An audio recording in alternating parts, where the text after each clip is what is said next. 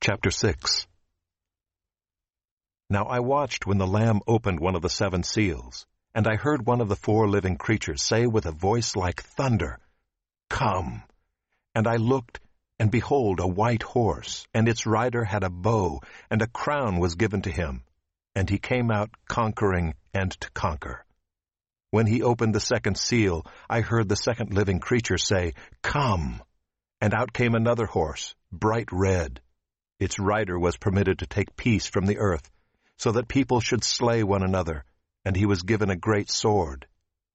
When he opened the third seal, I heard the third living creature say, Come! And I looked, and behold, a black horse, and its rider had a pair of scales in his hand. And I heard what seemed to be a voice in the midst of the four living creatures, saying, A quart of wheat for a denarius, and three quarts of barley for a denarius, and do not harm the oil and the wine. When he opened the fourth seal, I heard the voice of the fourth living creature say, Come. And I looked, and behold, a pale horse. And its rider's name was Death, and Hades followed him. And they were given authority over a fourth of the earth, to kill with sword, and with famine, and with pestilence, and by wild beasts of the earth. When he opened the fifth seal, I saw under the altar the souls of those who had been slain for the word of God and for the witness they had borne.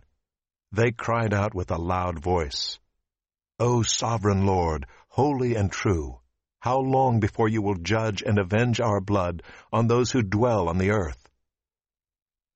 Then they were each given a white robe and told to rest a little longer, until the number of their fellow servants and their brothers should be complete, who were to be killed as they themselves had been.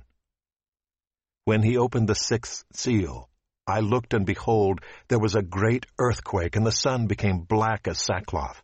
The full moon became like blood, and the stars of the sky fell to the earth as the fig tree sheds its winter fruit when shaken by a gale. The sky vanished like a scroll that is being rolled up, and every mountain and island was removed from its place.